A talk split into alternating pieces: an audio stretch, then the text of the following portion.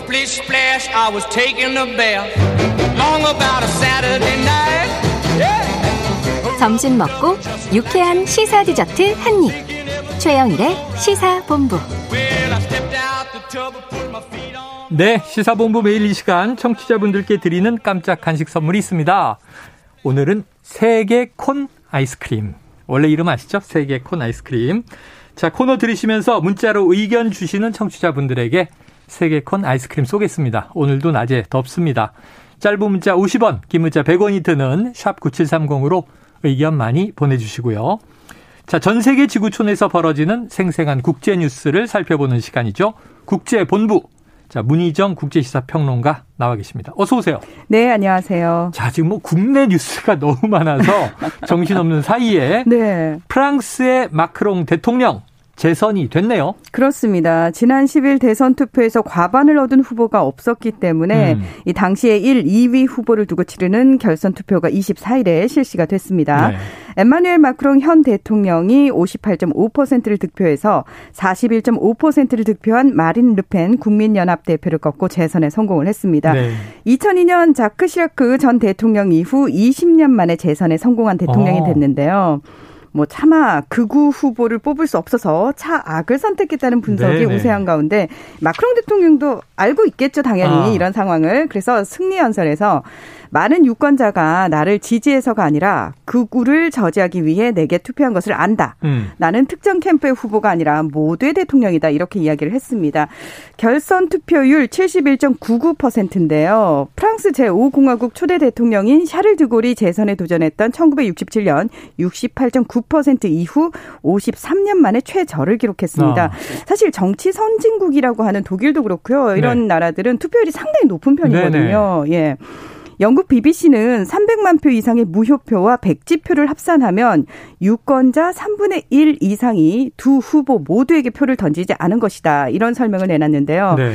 따라서 6월 10일에 이제 총선이 있는데 여당인 전진하는 공화국이 승리하지 못해서 다수당을 차지한 야당 대표를 총리로 임명해서 동거 정부를 구성할 가능성이 커졌다. 이런 전망도 나오고 있습니다. 그래요. 재선에는 성공했지만 마크롱 대통령이 풀어야 할 숙제가 상당히 산적한 것 같습니다. 그렇습니다. 그런데 양 후보 간의 대결이 지난 2017년에도 뭐 마리 르펜은 우리가 들었던 인물이니까 두 번째였는데 이 표 격차가 많이 좁아졌다면서요? 예, 그렇습니다. 그러니까 5년 전 대선 때는 66대 33으로 마크롱 대통령이 두 배로 이겼어요. 네. 그런데 이번엔 17%로 좁혀졌거든요. 아하.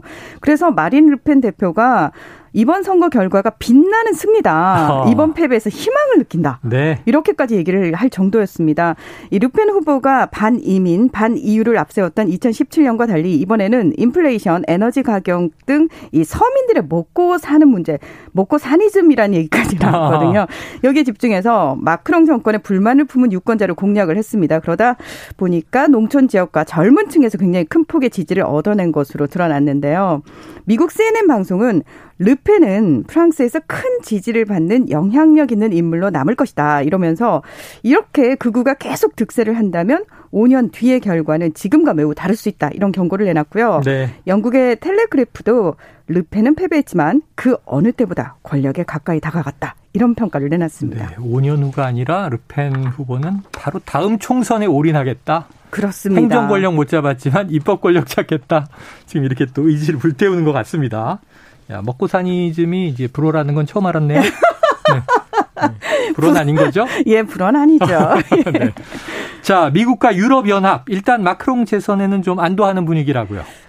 그렇습니다. 이 만약 극우 대통령이 당선이 된다면 현재 러시아를 향한 반러 제재 연합이 흔들리게 되고 아하. 유럽 연합 내에서도 사실 균열을 가져올 것을 네네네. 우려하는 시선이 많았던 게 사실이거든요.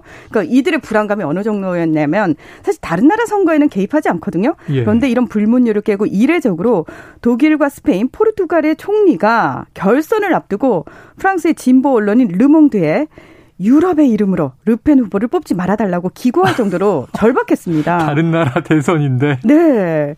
자, 그러다 보니까 이 마크롱의 재선이 얼마나 반갑겠습니까? 샤를 미셀 유럽연합 상임의장은 브라보 에마누엘 이 격동의 시기에 우리는 유럽연합에 헌신하는 더 단결된 유럽과 프랑스가 필요하다. 이렇게 얘기를 했고요. 음. 우르줄라 폰데어라이엔 EU 집행위원장도 우리가 최고의 협력을 이어가게 될 수 있는 것이 기쁘다.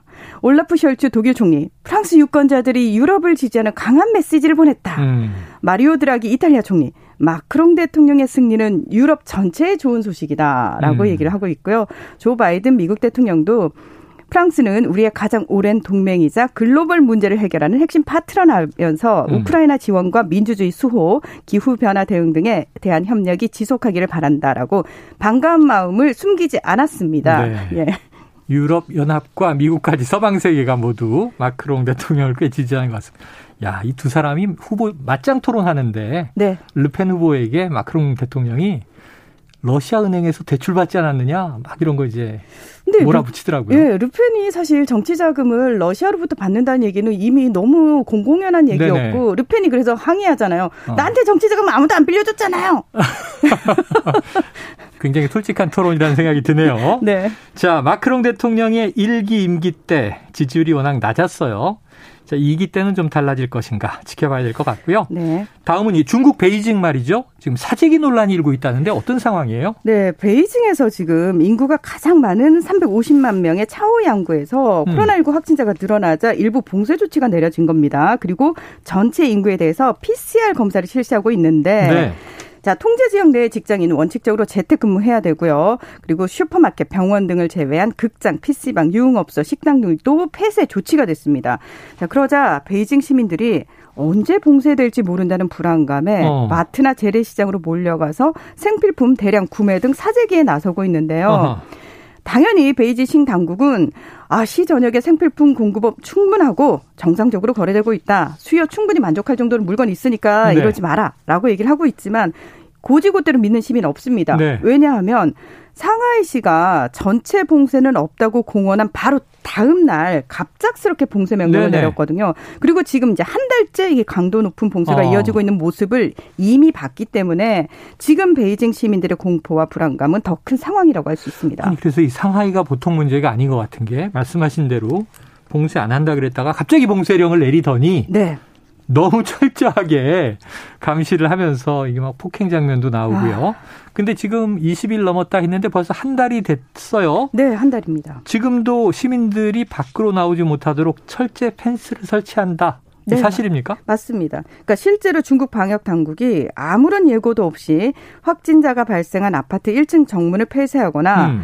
주택 출입구에 철제 울타리를 설치하고 있는 것으로 알려졌는데요. 지금 웨이보 등 중국 내 소셜 미디어에도 녹색 철제 펜스가 설치된 아파트 입구 동영상과 사진이 속속 올라오고 있지만 음. 당연히 중국 당국에 의해서 실시간으로 지워지고 있고요. 아이고. 지금 시민하고 중국 정부 당국하고 싸움을 하고 있어요. 네. 시민들은 네. 계속 올리고 당국은 계속 지우고 있습니다. 아하.